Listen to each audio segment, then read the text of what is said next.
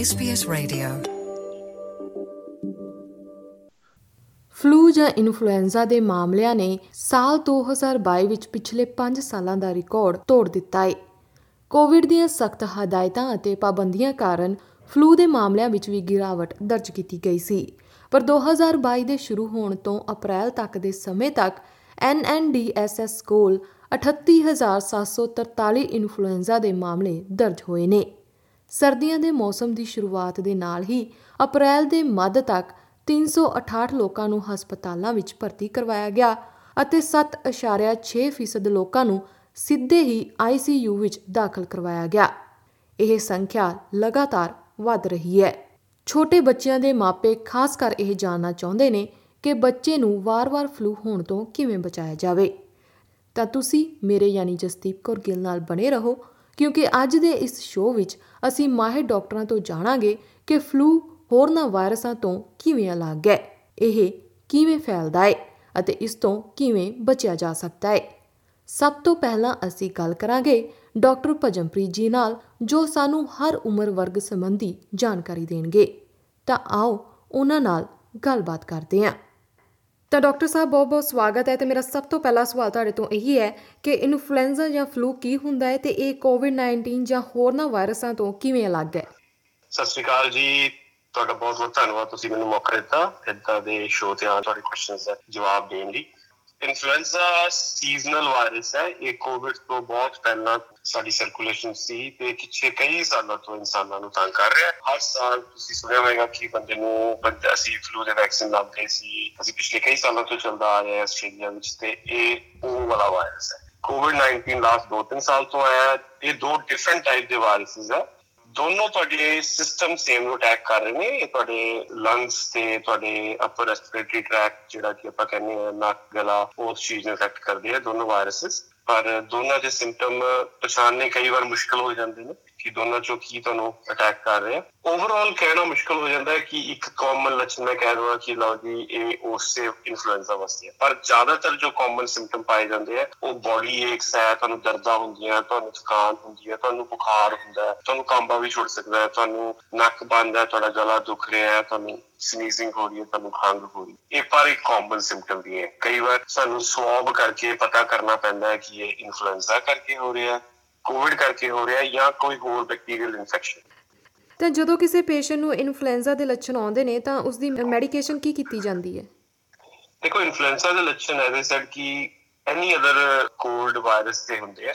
ਕਿ ਸਾਡੇ ਕਾਫੀ again believe ਹੈ ਕਿ ਲਓ ਜੀ ਮੈਨੂੰ ਜ਼ੁਕਾਮ ਹੋ ਗਿਆ ਮੈਨੂੰ ਤਾਂ ਐਂਟੀਬਾਇਓਟਿਕ ਦੀ ਜ਼ਰੂਰਤ ਹੈ। ਐਂਟੀਬਾਇਓਟਿਕ ਐਂਟੀ ਬੈਕਟੀਰੀਅਲ ਹੁੰਦੀ ਹੈ, ਐਂਟੀਬਾਇਓਟਿਕ। ਸੋ ਵਰਡ ਦਾ ਮਤਲਬ ਇਹ ਹੈ। ਸੋ ਬੈਕਟੀਰੀਅਲ ਇਨਫੈਕਸ਼ਨ ਕਰਕੇ ਬਟ ਇਨਫਲੂਐਂਜ਼ਾ ਜਾਂ ਵਾਇਰਲ ਇਨਫੈਕਸ਼ਨ ਹੁੰਦਾ ਵਾਇਰਸਸ ਦੇ ਲਈ ਐਂਟੀ ਵਾਇਰਲ ਡਰੱਗਸ ਹੁੰਦੀਆਂ ਨੇ। ਉਹ ਡਿਫਰੈਂਟ ਹੈ ਐਂਟੀ ਬੈਕਟੀਰੀਅਲਸ ਤੋਂ, ਤੇ ਜਿਹੜੀ ਕਾਮਨਲੀ ਆਸਟ੍ਰੇਲੀਆ ਵਿੱਚ ਯੂਜ਼ ਕੀਤੀ ਜਾਂਦੀ ਹੈ, ਉਹ ਹੈ Tamiflu Tamiflu antibacterial ਨਹੀਂ ਹੈ ਐਂਟੀ ਵਾਇਰਲ ਹੈ, ਤੇ ਉਹ 5 ਕੁ ਦਿਨ ਦਾ ਕੋਰਸ ਹੁੰਦਾ ਹੈ। ਉਹ ਪਰ ਗਿਣੇ ਚੁਣੇ ਸਰਕਮਸਟੈਂਸਸ 'ਚ ਦਿੱਤੀ ਜਾਂਦੀ ਹੈ ਜਦੋਂ ਸਾਨੂੰ ਲੱਗਦਾ ਹੈ ਕਿ ਜੇ ਇਸ ਬੰਦੇ ਦੇ ਬਾਡੀ 'ਚ ਫਲੂ ਨਾਲ ਲੜਨ ਦੀ ਤਾਕਤ ਘੱਟ ਹੈ ਉਸ ਕੇਸਿਸ ਵਿੱਚ ਜਾਂ ਸਰਟਨ ਸਿਲੈਕਟਡ ਕੇਸਿਸ ਵਿੱਚ ਜਿਹੜਾ ਕਿ ਤੁਹਾਡਾ ਡਾਕਟਰ ਤੁਹਾਡੇ ਨਾਲ ਬੈਠ ਕੇ ਡਿਸਕਸ ਕਰਕੇ ਡਿਸਾਈਡ ਕਰ ਸਕਦਾ ਪਰ ਇਹ ਚੀਜ਼ ਜੂ ਸਮਝਣ ਦੀ ਇਸ ਟਾਈਮ ਤੇ ਗੱਲ ਹੈ ਐਂਟੀਬਾਇਓਟਿਕ ਇਨਫਲੂਐਂਜ਼ਾ ਵਿੱਚ ਕਾਮਯਾਬ ਨਹੀਂ ਹੁੰਦੀ ਤਾਂ ਡਾਕਟਰ ਸਾਹਿਬ ਅ, ਤੁਹਾਡੇ ਕੋਲ ਸਰਦੀਆਂ ਦੇ ਮੌਸਮ ਦੇ ਵਿੱਚ ਕਿੰਨੇ ਕੁ ਪੇਸ਼ੈਂਟ ਰੋਜ਼ ਦੇ ਆ ਜਾਂਦੇ ਨੇ ਫਲੂ ਨੂੰ ਲੈ ਕੇ ਇਨਫਲੂਐਂਜ਼ਾ ਦੇ? ਤੇ ਦੱਸੋ ਕਿਹੜੇ ਹਾਲਾਤਾਂ ਦੇ ਵਿੱਚ ਇਹ ਜਾਨਲੇਵਾ ਵੀ ਹੋ ਸਕਦਾ ਹੈ? ਹਾਂਜੀ ਅੱਜ ਕੱਲ ਬਹੁਤ ਜ਼ਿਆਦਾ ਫਲੂ ਫੈਲਿਆ ਹੋਇਆ ਤੁਸੀਂ ਸਾਰੇ ਨੇ ਖਬਰਾਂ 'ਚ ਸੁਣ ਰਹੇ ਹੋਵੋਗੇ ਤੇ ਕਾਫੀ ਕੇਸਿਸ ਨੇ ਹਸਪੀਟਲ ਵਿੱਚ ਵੀ ਬਹੁਤ ਜ਼ਿਆਦਾ ਕੰਜੈਸ਼ਨ ਹੋਈ ਹੈ ਐਮਰਜੈਂਸੀ ਡਿਪਾਰਟਮੈਂਟਸ ਜੀਪੀਸੀ ਅਪਾਇੰਟਮੈਂਟ ਲੈਣ ਵੀ ਮੁਸ਼ਕਲ ਹੋ ਰਹੀ ਹੈ ਹਰ ਦੂਜੇ ਤੀਜੇ ਬੰਦੇ ਨੂੰ ਖੰਘ ਜ਼ੁਕਾਮ ਇਦਾਂ ਦੇ ਸਿੰਪਟਮ ਨੇ ਜਿਹੜੇ ਕਿ ਇਨਫਲੂਐਂਜ਼ਾ ਕਰਕੇ ਵੀ ਹੋ ਸਕਦੇ ਨੇ ਤੇ ਅਦਰ ਵਾਇਰਸਸ ਕਾਮਨ ਕੋਲਡ ਜਿਹੜਾ ਕਿ ਇਨਫਲੂਐਂਜ਼ਾ ਤੋਂ ਇਲਾਵਾ ਵਾਇਰਸ ਹੈ ਜਿਹੜਾ ਕਿ ਜਸਟ ਜ਼ੁਕਾਮ ਕਰਦਾ ਹੈ, ਉਹਦੇ ਕਰਕੇ ਵੀ ਹੋ ਸਕਦਾ। ਨਾ ਔਨ ਐਨ ਐਵਰੇਜ ਜੇ ਅਸੀਂ ਲਾਈਏ ਕਿ ਜੇ ਮੈਂ ਅਸੀਂ 30 40 ਪੇਸ਼ੈਂਟ ਦਿਨ ਚ ਦੇਖ ਰਹੇ ਹਾਂ, ਉਹਦੇ ਚੋਂ 5 ਤੋਂ 10 ਪੇਸ਼ੈਂਟ ਇਨਫਲੂਐਂਜ਼ਾ ਵਾਲੇ ਸਿੰਪਟਮ ਵਾਲੇ ਜ਼ਰੂਰ ਹੁੰਦੇ ਨੇ। ਤੇ ਉਹ ਕਈ ਵਾਰ ਸਾਡੇ ਨਾਲ ਫੋਨ ਤੇ ਗੱਲ ਕਰਦੇ ਆ, ਕਈ ਵਾਰ ਉਹ ਕਲੀਨਿਕ ਚ ਆਉਂਦੇ ਨੇ ਮਾਸਕ ਪਾ ਕੇ ਤੇ ਅਸੀਂ ਮਾਸਕ ਪਾ ਕੇ ਉਹਨਾਂ ਛੋਟੇ ਬੱਚਿਆਂ ਲਈ, ਬਜ਼ੁਰਗਾਂ ਲਈ ਪ੍ਰੈਗਨੈਂਟ ਲੇਡੀਜ਼ ਲਈ, ਜਿਨ੍ਹਾਂ ਦਾ ਇਮਿਊਨ ਸਿਸਟਮ ਵੀਕ ਹੈ, ਜਿਨ੍ਹਾਂ ਦੀ ਕੋਈ ਕੈਂਸਰ ਦੀ ਟ੍ਰੀਟਮੈਂਟ ਚੱਲ ਰਹੀ ਹੈ, ਜਿਨ੍ਹਾਂ ਨੂੰ ਕੋਈ ਕ੍ਰੋਨਿਕ ਹਾਰਟ ਦੀ ਪ੍ਰੋਬਲਮ ਹੈ, ਜਿਨ੍ਹਾਂ ਨੂੰ ਡਾਇਬੀਟੀਜ਼ ਹੈ, ਜਿਨ੍ਹਾਂ ਨੂੰ ਲੰਗਸ ਦੇ ਇਸ਼ੂ ਜਿਨ੍ਹਾਂ ਨੂੰ ਕਿਡਨੀਜ਼ ਦੀ ਪ੍ਰੋਬਲਮ ਸੋ ਇਦਾਂ ਵਾਲੇ ਕੇਸਿਸ ਵਿੱਚ ਇਹ ਜਾਨਲੇਵਾ ਹੋ ਸਕਦਾ ਹੈ ਜਾਂ ਸੀਰੀਅਸ ਕੰਪਲਿਕੇਸ਼ਨ ਲੈ ਸਕਦਾ ਹੈ। ਸੋ ਉਸ ਕੇਸਿਸ ਵਿੱਚ ਅਸੀਂ ਥੋੜਾ ਜ਼ਿਆਦਾ ਪ੍ਰੀਕਾਸ਼ਨ ਰੱਖਦੇ ਹਾਂ ਪੇਸ਼ੈਂਟਸ ਨੂੰ ਜਲਦੀ ਟ੍ਰੀਟ ਕਰਨ ਨਾਲ ਐਂਟੀਵਾਇਰਲ ਦੀ ਮੈਡੀਕੇਸ਼ਨ ਨਾਲ ਟ੍ਰੀਟ ਕਰਨ ਦੀ ਕੋਸ਼ਿਸ਼ ਕਰਦੇ ਹਾਂ, ਜੇ ਸਾਨੂੰ ਲੱਗਦਾ ਹੈ ਕਿ ਇਹਦੀ ਜ਼ਰੂਰਤ ਹੋ ਸਕਦੀ ਹੈ। ਤਾਂ ਡਾਕਟਰ ਸਾਹਿਬ ਵੈਕਸੀਨੇਸ਼ਨ ਦੀ ਗੱਲ ਕਰੀਏ ਤੇ ਕੀ ਵੈਕਸੀਨੇਸ਼ਨ ਲਗਵਾਉਣ ਦੇ ਨਾਲ ਪੂਰੀ ਤਰ੍ਹਾਂ ਦੇ ਨਾਲ ਫਲੂ ਜਾਂ ਇਨਫਲੂਐਂਜ਼ਾ ਖਤਮ ਹੋ ਜਾਂਦਾ ਹੈ? ਅ ਬੜਾ ਬੜਾ ਵਧੀਆ ਕੁਐਸਚਨ ਪੁੱਛਿਆ ਕਿਉਂਕਿ ਮੈਂ ਅਕਸਰ ਲੋਕਾਂ ਤੋਂ ਹੀ ਸੁਣਦਾ ਕਿ ਜੀ ਫਲੂ ਦਾ ਵੈਕਸੀਨ ਕਿਉਂ ਲਵਾਉਣਾ ਹੈ? ਕਿ ਚੰਗਾ ਭਲਾ ਫਿਰ ਆਦਤ ਪੈ ਜਾਂਦੀ ਹੈ ਹਰ ਸਾਲ ਲਵਾਉਣਾ ਪੈਣਾ। ਹੁਣ ਜੇ ਤੁਸੀਂ ਇਹਨੂੰ ਦੂਸਰੇ ਤਰ੍ਹਾਂ ਨਾਲ ਸੋਚੋ ਤੇ ਇਹ ਗੱਲ ਸਹੀ ਹੈ ਵੈਸੇ ਹਰ ਸਾਲ ਲਾਣਾ ਪੈਂਦਾ ਪਰ ਉਹਦਾ ਰੀਜ਼ਨ ਇਹ ਨਹੀਂ ਹੈ ਕਿ ਆਦਤ ਪੈ ਜਾਂਦੀ ਹੈ। ਉਹਦਾ ਇਹ ਰੀਜ਼ਨ ਹੈ ਜਿਹੜਾ ਫਲੂ ਦਾ ਵਾਇਰਸ ਆ, ਉਹ ਹਰ ਸਾਲ ਥੋੜਾ ਬਹੁਤਾ ਚੇਂਜ ਹੁੰਦਾ ਹੈ। ਉਹ ਚੇਂਜ ਕਿਉਂ ਹੁੰਦਾ ਹੈ ਸਾਇੰਟੀਫਿਕਲੀ ਐਕਸਪਲੇਨ ਕੀਤਾ ਜਾ ਸਕਦਾ ਹੈ ਬਟ ਅਸੀਂ ਉਸ ਡਿਟੇਲਸ ਨਹੀਂ ਜਾਣਦੇ। ਪਰ ਸਮਝਣ ਵਾਲੀ ਗੱਲ ਹੈ ਕਿ ਹਰ ਸਾਲ ਫਲੂ ਵਾਇਰਸ ਥੋੜਾ ਬਹੁਤਾ ਚੇਂਜ ਹੁੰਦਾ ਹੈ। ਜਿਹੜਾ ਵਰਲਡ ਵਰਲਡ ਹੈਲਥ ਆਰਗੇਨਾਈਜੇਸ਼ਨ ਹੈ, ਉਹ ਮੋਨੀਟਰ ਕਰਦੀ ਹੈ ਕਿ ਜੀ ਨਾਰਥਰਨ ਹੈਮੀਸਫੀਅਰ ਤੇ ਸਦਰਨ ਹੈਮੀਸਫੀਅਰ ਚ ਕਿਹੜੇ ਕਿਹੜੇ ਵਾਇਰਸ ਜ਼ਿਆਦਾ ਫੈਲੇ ਹੋਏ ਨੇ। ਉਸ ਹਿਸਾਬ ਸਿਰ ਉਸ ਸਾਲ ਦਾ ਟੁਕਵਾ ਫਲੂ ਵਾਇਰਸ ਕੱਢਿਆ ਜਾਂਦਾ ਹੈ, ਜਿਹੜਾ ਕਿ ਉਸ ਪਾਰਟਿਕੂਲਰ ਵਾਇਰਸ ਨੂੰ ਕਵਰ ਕਰਦਾ ਹੈ। ਹੁਣ ਜਦੋਂ ਤੁਸੀਂ ਇੰਜੈਕਸ਼ਨ ਲਵਾਉਂਦੇ ਹੋ, ਉਹ ਉਹਦੀ, ਉਹ ਤੁਹਾਡੀ ਬਾਡੀ 'ਚ ਜਾ ਕੇ ਉਸ ਪਾਰਟਿਕੂਲਰ ਵਾਇਰਸ ਜਿਹੜਾ ਕਿ ਉਸ ਸਾਲ ਫੈਲਿਆ ਹੋਇਆ ਜਾਂ ਫੈਲਣ ਦੀ ਸੰਭਾਵਨਾ, ਉਹਦੇ ਬਾਰੇ ਐਂਟੀਬਾਡੀਜ਼ ਬਣਾਉਣ ਦੀ ਕੋਸ਼ਿਸ਼ ਕਰਦਾ। ਸੋ ਐਂਟੀਬਾਡੀਜ਼ ਜਿਹੜੀ ਸਾਡੀ ਬਾਡੀ ਦੀ ਆਪਣੀ ਤਾਕਤ ਹੈ, ਜਿਹਦੇ ਨਾਲ ਕਿ ਸਾਡੀ ਬਾਡੀ ਲੜਦੀ ਹੈ। ਸੋ ਇਸ ਤਰ੍ਹਾਂ ਇਹ, ਇਹਨੂੰ ਤੁਸੀਂ ਇਦਾਂ ਸਮਝੋ ਕਿ ਜੇ ਤੁਸੀਂ ਕਿਸੇ ਨਾਲ ਜੰਗ ਲੜਨ ਜਾ ਰਹੇ ਹੋ, ਪਰ ਬਿਨਾਂ ਹਥਿਆਰਾਂ ਤੋਂ ਜਾ ਰਹੇ ਹੋ ਜਾਂ ਹਥਿਆਰਾਂ ਦੇ ਨਾਲ ਜਾ ਰਹੇ ਹੋ ਸੋ ਤੁਹਾਨੂੰ ਸਿਰਫ ਹਥਿਆਰ ਪ੍ਰੋਵਾਈਡ ਕੀਤੇ ਜਾ ਰਹੇ ਨੇ ਤਾਂ ਕਿ ਤੁਸੀਂ ਆਪਣਾ ਬਚਾ ਸਕੋ। ਸੋ ਐਂਟੀ ਵਾਇਰਸ ਜਿਹੜਾ ਤੁਹਾਡਾ ਇੰਜੈਕਸ਼ਨ ਹੈ, ਉਹ ਤੁਹਾਡੀ ਐਂਟੀਬਾਡੀਜ਼ ਤੁਹਾਡੇ ਹਥਿਆਰ ਬਣਾਉਣ ਚ ਹੈਲਪ ਕਰਦਾ ਬਾਡੀਜ਼ ਦੀ, ਤਾਂ ਕਿ ਤੁਹਾਡੀ ਬਾਡੀ ਉਸ ਜੰਗ ਨੂੰ ਜਿੱਤ ਸਕੇ, ਜਦੋਂ ਤੁਸੀਂ ਉਹ ਵਾਇਰਸ ਨਾਲ ਲੜਦੇ ਹੋ। ਤੇ ਉਹ ਜੰਗ ਜਿੱਤਣ ਲਈ ਹਰ ਸਾਲ ਤੁਹਾਨੂੰ ਲਵਾਉਣ ਇਸ ਕਰਕੇ ਜ਼ਰੂਰਤ ਹੈ ਕਿਉਂਕਿ ਉਹ ਹਰ ਸਾਲ ਵਾਇਰਸ ਚੇਂਜ ਹੋ ਜਾਂਦਾ ਹੈ। ਪਰ ਇਹ ਇੱਕ ਕੰਪਲਸ਼ਨ ਨਹੀਂ ਹੈ। ਐਡਵਾਈਸ ਹੈ ਕਿ ਤੁਸੀਂ ਲਵਾ ਲਓ ਤੇ ਤੁਹਾਡੇ ਲਈ ਬੈਟਰ ਹੈ ਤੇ ਡਾਕਟਰ ਸਾਹਿਬ, ਇਹ ਕਿਹੜੀ ਉਮਰ ਵਰਗ ਤੋਂ ਸ਼ੁਰੂ ਹੋ ਜਾਂਦਾ ਹੈ? ਕਦੋਂ ਤੋਂ ਅਸੀਂ ਫਲੂ ਦਾ ਜਿਹੜੀ ਵੈਕਸੀਨੇਸ਼ਨ ਹੈ ਕਰਵਾ ਸਕਦੇ ਹਾਂ ਤੇ ਕੀ ਇਹ ਸਾਰਿਆਂ ਦੇ ਲਈ ਮੁਫਤ ਹੁੰਦਾ ਹੈ? ਆਸਟ੍ਰੇਲੀਆ ਵਿੱਚ 6 ਮਹੀਨੇ ਤੋਂ ਲੈ ਕੇ ਬਜ਼ੁਰਗ ਤੱਕ ਨੂੰ ਫਲੂ ਦਾ ਇੰਜੈਕਸ਼ਨ ਲਵਾਇਆ ਜਾ ਸਕਦਾ ਹੈ।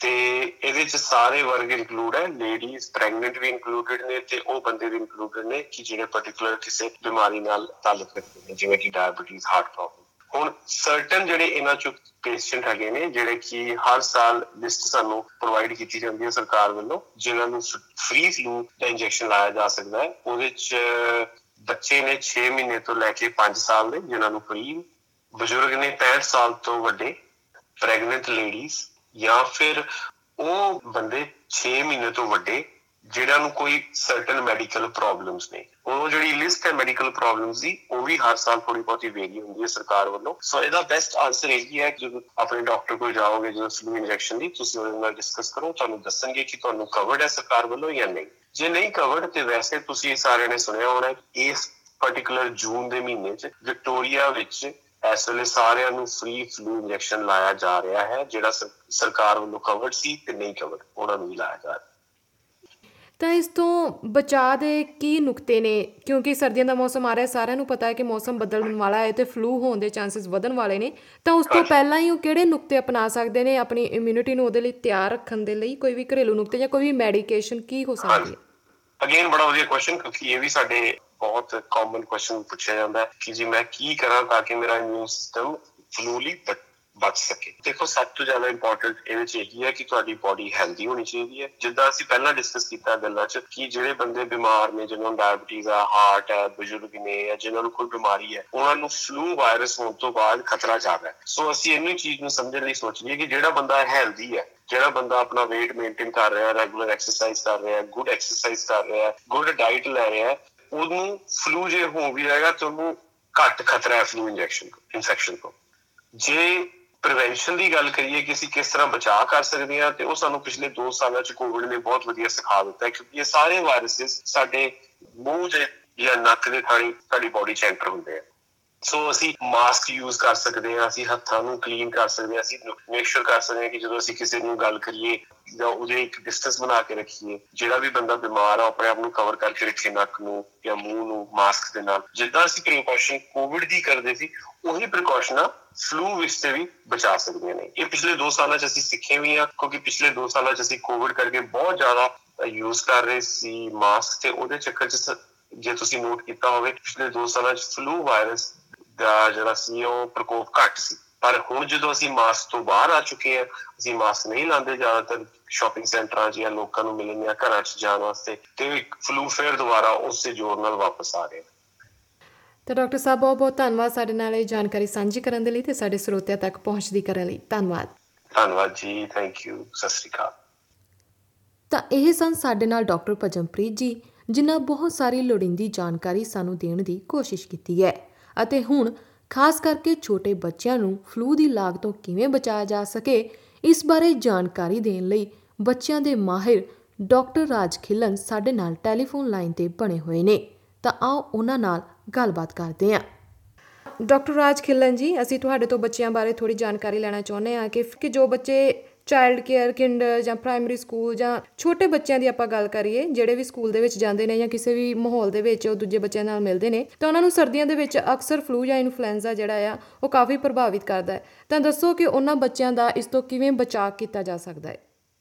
ਪਹਿਲੀ ਚੀਜ਼ ਤਾਂ ਇਹ ਜਾਨਣਾ ਬਹੁਤ ਜ਼ਰੂਰੀ ਹੈ ਕਿ ਫਲੂ ਬੱਚਿਆਂ ਦੇ ਵਿੱਚ ਬੜੀ ਕਾਮਨ ਚੀਜ਼ ਹੈਗੀ ਹੈ ਔਰ ਬੱਚੇ ਨਹੀਂ ਵੱਡੇ ਨੂੰ ਵੀ ਕਿਸੇ ਵੀ ਉਮਰ ਨੂੰ ਇਹ ਇਨਫੈਕਟ ਕਰ ਸਕਦੀ ਹੈ ਤੇ ਖਾਸ ਕਰ ਬੱਚਿਆਂ ਦੀ ਛੋਟੀ ਉਮਰ 'ਚ ਜ਼ਿਆਦਾ ਹੁੰਦੀ ਹੈ ਕਿਉਂਕਿ ਜਦੋਂ ਜਿਵੇਂ ਤੁਸੀਂ ਕਿਹਾ ਕਿ ਕਿੰਡਰ ਚਾਈਲਡ ਕੇ ਸਕੂਲ ਦੇ ਵਿੱਚ ক্লোਜ਼ এনवायरमेंट ਦੇ ਵਿੱਚ ਉਹ ਬੱਚੇ ਪੂਰਾ ਦਿਨ 7-8 ਘੰਟੇ 10 ਘੰਟੇ ਸਪੈਂਡ ਕਰਦੇ ਆ। ਤਾਂ ਇੱਕ ਬੱਚੇ ਨੂੰ ਅਗਰ ਇਨਫੈਕਸ਼ਨ ਹੋਇਆ ਤਾਂ ਦੂਜੇ ਨੂੰ ਸਪੈਂਡ ਦੂਜੇ ਨੂੰ ਟ੍ਰਾਂਸਫਰ ਕਰਨ ਦੇ ਚਾਂਸਸ ਬੜੇ ਜ਼ਿਆਦਾ ਹੁੰਦੇ ਆ ਔਰ ਇੱਕ ਚੀਜ਼ ਇਹ ਵੀ ਸਮਝਣਾ ਫਲੂ ਜਿਵੇਂ ਬਹੁਤ ਹੀ ਇਨਫੈਕਸ਼ੀਅਸ ਵਾਇਰਸ ਹੁੰਦਾ ਹੈ। Influenza A influenza B parainfluenza normally ਇਹਦੇ ਨਾਲ ਹੀ ਹੁੰਦਾ ਹੈ। ਬਹੁਤ ਹੀ ਇਨਫੈਕਸ਼ੀਅਸ ਵਾਇਰਸ ਹੁੰਦਾ ਹੈ। ਤੇ ਅੱਜ ਤੁਸੀਂ ਕਿਸੇ ਬੱਚੇ ਨਾਲ, ਦੂਜੇ ਬੱਚੇ ਨਾਲ ਕੰਟੈਕਟ ਹੋਇਆ ਵਿਦਿਨ 24 ਆਵਰ ਉਹਦੇ, ਉਹਨੂੰ ਸਾਈਨ ਆਨੇ ਸ਼ੁਰੂ ਹੋ ਜਾਣਗੇ।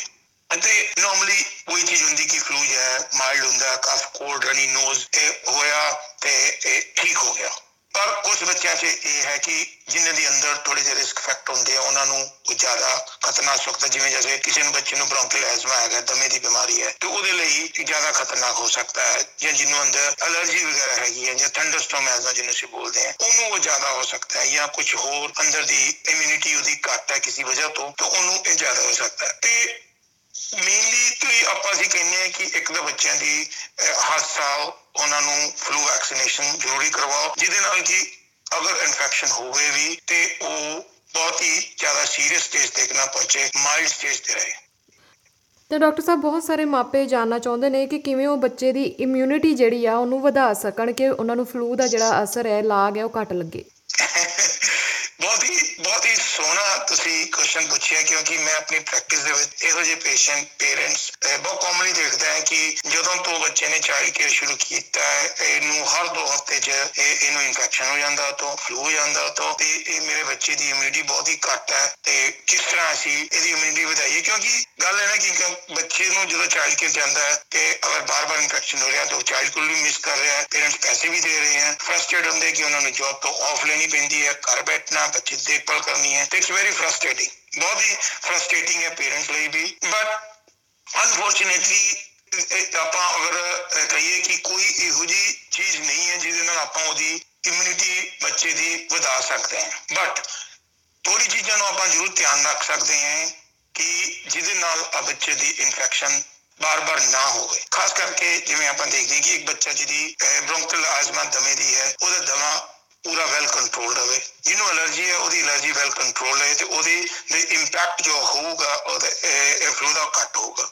ਜੋ ਬੱਚੇ ਬਹੁਤ ਹੀ ਦੁਬਲੇ ਪਤਲੇ ਆ, ਜਿਨ੍ਹਾਂ ਦਾ weight gain ਨਹੀਂ ਹੈ, ਖਾਣਾ ਚੰਗਾ ਨਹੀਂ ਖਾ ਰਹੇ ਹੈ, ਤੇ ਇਹ ਆਪਣੀ ਉਮਰ ਤੋਂ ਬਹੁਤ ਹੀ ਉਹਨਾਂ ਦਾ weight ਘੱਟ ਹੈ, ਜਿਹਨੂੰ ਅਸੀਂ ਬੋਲਦੇ ਹਾਂ 3rd ਸੈਂਟਾਈਲ ਜਾਂ ਅੰਡਰਵੇਟ ਹੈ। ਇਹਦਾ ਮਤਲਬ ਪੂਰੀ ਉਹਨਾਂ ਦੀ ਬਾਡੀ ਦੀ ਪੂਰੀ ਇਮਿਊਨਿਟੀ ਜੋ ਹੈ ਘੱਟ ਹੈ। ਜਿਵੇਂ ਬੱਚੇ ਜਿਨ੍ਹਾਂ ਦੀ ਆਇਰਨ ਡੈਫੀਸ਼ੀਐਂਸੀ ਹੈ ਨਾਲ ਉਹਦੀ ਪ੍ਰੋਟੀਨ ਵੀ ਡੈਫੀਸ਼ੀਐਂਸੀ ਕਿਉਂਕਿ ਪੂਰੀ ਗਰੋਥ ਨਹੀਂ ਹੋ ਰਹੀ ਹੈ। ਤਾਂ ਡੈਫੀਨਿਟਲੀ ਉਹ ਇਮਿਊਨਿਟੀ ਵੀ ਘੱਟ ਕਰੋਗੀ ਤਾਂ ਤੁਸੀਂ ਬੱਚੇ ਨੂੰ ਵਾਇਰਲ ਇਨਫੈਕਸ਼ਨ ਬਾਰ-ਬਾਰ ਬਾਰ-ਬਾਰ ਬਾਰ-ਬਾਰ ਹੋਣ ਦੇ ਚਾਂਸਸ ਹੈ। ਤਾਂ ਅਗਰ ਬੱਚਾ ਠੀਕ ਨਾਲ ਸਾਰਾ ਖਾਣਾ ਖਾਵੇ, ਉਹਦਾ weight ਰੈਗੂਲਰਲੀ ਇੰਪਰੂਵ ਹੋ ਰਿਹਾ ਹੈ ਤੇ ਚਾਂਸਸ ਇਹ ਹੈ ਕਿ ਘੱਟ ਹੀ ਹੈ ਕਿ ਉਹਦੇ ਇਨਫੈਕਸ਼ਨ ਉਹਨੇ ਕਾਮਨ ਹੋਣਗੇ। ਬਟ ਅਗੇਨ ਇਹ ਬਹੁਤ ਘੱਟ ਪਰਸੈਂਟੇਜ ਵਾਲੇ ਬੱਚੇ ਜਿਨ੍ਹਾਂ ਦੀ ਇਹ ਚੀਜ਼ਾਂ ਹੁੰਦੀਆਂ ਨਾਰਮਲੀ ਇਨਫੈਕਸ਼ਨ ਜੋ ਹੈ, ਉਹ ਹੈਲਦੀ ਬੱਚੇ ਚ ਹੁੰਦਾ ਹੈ। ਉਹਦਾ ਮੇਨ ਕਾਰਨ ਹੁੰਦਾ ਹੈ ਕਿ ਆਪਾਂ ਇੱਕ ਦੂਜੇ ਨਾਲ ਡਿਸਟੈਂਸ ਬੱਚੇ ਨਹੀਂ ਬਣਾ ਕੇ ਰੱਖਦੇ। ਐਂਡ ਛੋਟੀ ਚਾਈਲਡ ਕੇਅਰ ਕਿੰਡਰ ਦੇ ਵਿੱਚ ਉਹ ਡਿਸਟੈਂਸ ਬਣਾਉਣਾ ਮੁਸ਼ਕਿਲ ਵੀ ਹੁੰਦਾ ਹੈ ਔਰ ਇਹਨਾਂ ਦੀ ਉਮਰ ਦੇ ਹਿਸਾਬ ਸਮਝ ਵੀ ਘੱਟ ਹੁੰਦੀ ਹੈ। ਇਸ ਕਰਕੇ ਉਹਦੇ ਤੇ ਸਾਨੂੰ ਜ਼ਿਆਦਾ ਐਜੂਕੇਸ਼ਨ ਕਰਨੀ ਹੈ, ਤਵੱਜੋ ਦੇਣੀ ਹੈ। ਉਹਦੇ ਨਾਲ ਸਾਨੂੰ ਜ਼ਿਆਦਾ ਕੰਮ ਕਰਨਾ, ਬੱਚੇ ਨੂੰ ਸਮਝਾਉਣਾ ਐਜੂਕੇਟ ਕਰਨਾ ਕਿ ਇਹ ਸਾਰੇ ਐਟੀਕੇਟ ਤੁਸੀਂ ਸਨੀਜ਼ਿੰਗ ਦੇ ਕਫਿੰਗ ਦੇ ਇੱਕ ਦੂਜੇ ਤੋਂ ਥੋੜੀ ਡਿਸਟੈਂਸ ਬਣਾ ਕੇ ਰੱਖਣੀ ਹੈ। ਅਗਰ ਉਹਨੂੰ ਇਨਫੈਕਸ਼ਨ ਹੈਗਾ ਕਫ ਕੋਲਡ ਕਰ ਰਿਹਾ, ਉਹ ਜ਼ਿਆਦਾ ਯੂਸਫੁਲ ਹੈ ਰਾਦਰ ਦੈਨ ਕਿ ਬਾਕੀ ਚੀਜ਼ਾਂ ਤੇ ਆਪਾਂ ਦੇਖੀਏ ਕਿ ਮੈਂ ਆਪਣੇ ਬੱਚੇ ਦੀ ਇਮਿਊਨਿਟੀ ਨੂੰ ਕਿਵੇਂ ਵਧਾਵਾਂ। ਇੱਕ ਚੀਜ਼ ਮੈਂ ਤੇ ਹੋਰ ਕਹਿਣਾ ਚਾਹੂੰਗਾ ਕਿ ਮਾਰਕੀਟ ਦੇ ਵਿੱਚ unfortunately it's a it's a big trap ਕਿਉਂਕਿ ਮੇਰੇ ਕੋਲ ਪੇਰੈਂਟਸ ਆਉਂਦੇ ਹੁੰਦੇ ਕਿ ਉਹ ਅਸੀਂ ਕੈਮਿਸਟ ਕੋਲ ਗਏ ਸੀ ਤੇ ਕੈਮਿਸਟ ਨੇ ਸਾਨੂੰ ਇਮਿਊਨਿਟੀ ਵਧਾਉਣ ਲਈ ਨੈਚੁਰਲ ਇਹਨੇ ਪ੍ਰੋਡਕਟ ਦਿੱਤੇ ਜੋ ਇਮਿਊਨਿਟੀ ਵਧਾ ਦਿੰਦੇ ਇਹਦੀ ਇਹਦਾ immune system ਵਧਾਣਗੇ most of them are traps, they are useless it does not make any difference in your immunity. And honestly, that's a research based, not my own concept. ਇਸ ਚੀਜ਼ ਨੂੰ ਜ਼ਰੂਰ ਧਿਆਨ ਰੱਖਣਾ ਕਿ ਜੋ ਨੈਚੁਰਲ ਪ੍ਰੋਡਕਟ ਪਾਏ ਹੋਏ ਆ ਵਿਟਾਮਿਨ ਪੋਲੀਬੀਓ ਯੂ نو ਮਲਟੀਵਿਟਾਮਿਨਸ ਇਹਨਾਂ ਤੇ ਕੋਈ ਤੁਹਾਡੀ ਇਮਿਊਨਿਟੀ ਤੇ ਫ਼ਰਕ ਨਹੀਂ ਪੜੇਗਾ ਅਗਰ ਤੁਹਾਡੇ ਬੱਚੇ ਨੂੰ ਕੋਈ ਡੈਫੀਸ਼ੀਐਂਸੀ ਅੰਦਰ ਨਹੀਂ ਹੈ ਇਹ ਸਾਰੀਆਂ ਚੀਜ਼ਾਂ ਕੋਈ ਵੀ ਕੋਈ ਡਿਫਰੈਂਸ ਨਹੀਂ ਕਰਨਗੀਆਂ ਤੇ ਡਾਕਟਰ ਸਾਹਿਬ ਫਲੂ ਹੋਣ ਤੇ ਬੱਚਿਆਂ ਦੇ ਲਈ ਸਭ ਤੋਂ ਸੇਫ ਮੈਡੀਸਿਨ ਕਿਹੜੀ ਮੰਨੀ ਜਾਂਦੀ ਹੈ ਤੇ ਕਦੋਂ ਡਾਕਟਰ ਜਾਂ ਹਸਪੀਟਲ ਦਾ ਰੁਖ ਕਰਨਾ ਚਾਹੀਦਾ ਹੈ? ਦੇਖੋ ਮੈਜੋਰਿਟੀ ਆਫ ਮੈਡੀਸਿਨ ਜਿਹੜੀ ਹੈ ਫਲੂ ਦੇ ਵਿੱਚ ਸੇਫ ਹੈ ਤੇ ਥੋੜਾ ਜਿਹਾ ਆਪਾਂ ਲੋਕਾਂ ਨੂੰ ਬੋਲਦੇ ਹਾਂ, ਖਾਸ ਕਰਕੇ ਬਲੱਡ ਨੂੰ, ਕਿ ਫਲੂ ਦੇ ਨਾਲ ਐਸਪਰੀਨ ਨੂੰ ਤੁਸੀਂ ਅਵੋਇਡ ਕਰੋ। ਅਗਰ ਜ਼ਰੂਰਤ ਪੈਂਦੀ ਹੈ ਕਿ ਪੈਰਾਡੋਲ ਹੈਗੀ ਹੈ ਨਿਊਰੋਫੈਨ ਹੈ ਉਹ ਤੁਸੀਂ ਦੇ ਸਕਦੇ ਆ। ਪਰ ਅਗਰ ਉਹਨੂੰ ਵੀ ਅਗੇਨ ਅਗਰ ਬੱਚੇ ਨੂੰ ਸਾਡੇ, ਤੁਹਾਡੇ ਨੂੰ ਦਮਾ ਹੈਗੀ, ਤਾਂ ਨਿਊਰੋਫੈਨ ਨੂੰ ਅਵੋਇਡ ਕਰੋ, ਕਿ ਉਹਦੇ ਨਾਲ ਦਮਾ ਖਤਰਨਾਕ ਹੋ ਸਕਦਾ ਹੈ। ਤੇ ਜਲਦੀ ਅਸੀਂ ਕਹਿੰਦੇ ਐਸਪਰੀਨ ਹੈ, ਜਿਵੇਂ ਆਪਣੀ ਇੰਡੀਆ 'ਚ ਪਿੱਛੇ ਡਿਸਪਰੀਨ ਹੁੰਦੀ ਸੀਗੀ। ਉਹ ਵਾਲੀ ਟੈਬਲੇਟ ਜੋ ਉਹਨੂੰ ਤੁਸੀਂ ਅਵੋਇਡ ਕਰਨਾ, ਕਿਉਂਕਿ ਉਹਦੇ ਨਾਲ ਦੇਖਿਆ ਗਿਆ ਕਿ ਬੱਚੇ ਨੂੰ ਕਦੀ-ਕਦੀ ਉਹ ਵਾਇਰਸ ਦਾ ਇਫੈਕਟ ਉਹਨਾਂ ਦੇ ਬ੍ਰੇਨ ਤੇ ਹੋ ਸਕਦਾ। ਤਾਂ ਉਹਨੂੰ ਤੁਸੀਂ ਅਵੋਇਡ ਕਰੋ। ਬਾਕੀ ਸਾਰੀ ਮੈਡੀਸਿਨ ਸੇਫ ਹੈ। ਔਰ ਨਾਰਮਲੀ ਬੱਚਿਆਂ ਨੂੰ ਫਲੂ ਲਈ ਕੋਈ ਸਾਨੂੰ ਐਂਟੀਬਾਇਓਟਿਕ ਦੇਣ ਦੀ ਜ਼ਰੂਰਤ ਨਹੀਂ ਹੁੰਦੀ ਹੈ। ਕਦੇ ਕਦੇ ਪੇਰੈਂਟ ਆ ਕੇ ਉਹ ਵੀ ਪੁੱਛਦੇ ਕਿ ਬੱਚਾ ਇਹਨਾਂ ਬਲੌਕ ਨੋਜ਼ ਹੈ ਕਫ ਕਰ ਰਿਹਾ ਤੇ ਉਹਦੇ ਲਈ ਐਂਟੀਬਾਇਓਟਿਕ ਦੇ ਦਿਓ ਤੇ ਦੈਟਸ ਦੈਟਸ ਨਾਟ ਨੈਸੈਸਰੀ ਤਾਂ ਡਾਕਟਰ ਸਾਹਿਬ ਬਹੁਤ ਬਹੁਤ ਸ਼ੁਕਰੀਆ ਸਾਡੇ ਨਾਲ ਇਹ ਜਾਣਕਾਰੀ ਸਾਂਝੀ ਕਰਨ ਦੇ ਲਈ। ਧੰਨਵਾਦ। ਥੈਂਕ ਯੂ ਜੀ।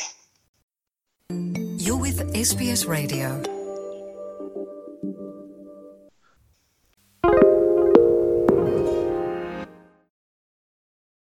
Why do people want to be at work? To feel heard, appreciated, part of something, and to know there's a career path for everyone. Inclusive workplaces are linked to increased innovation, productivity, and employee satisfaction.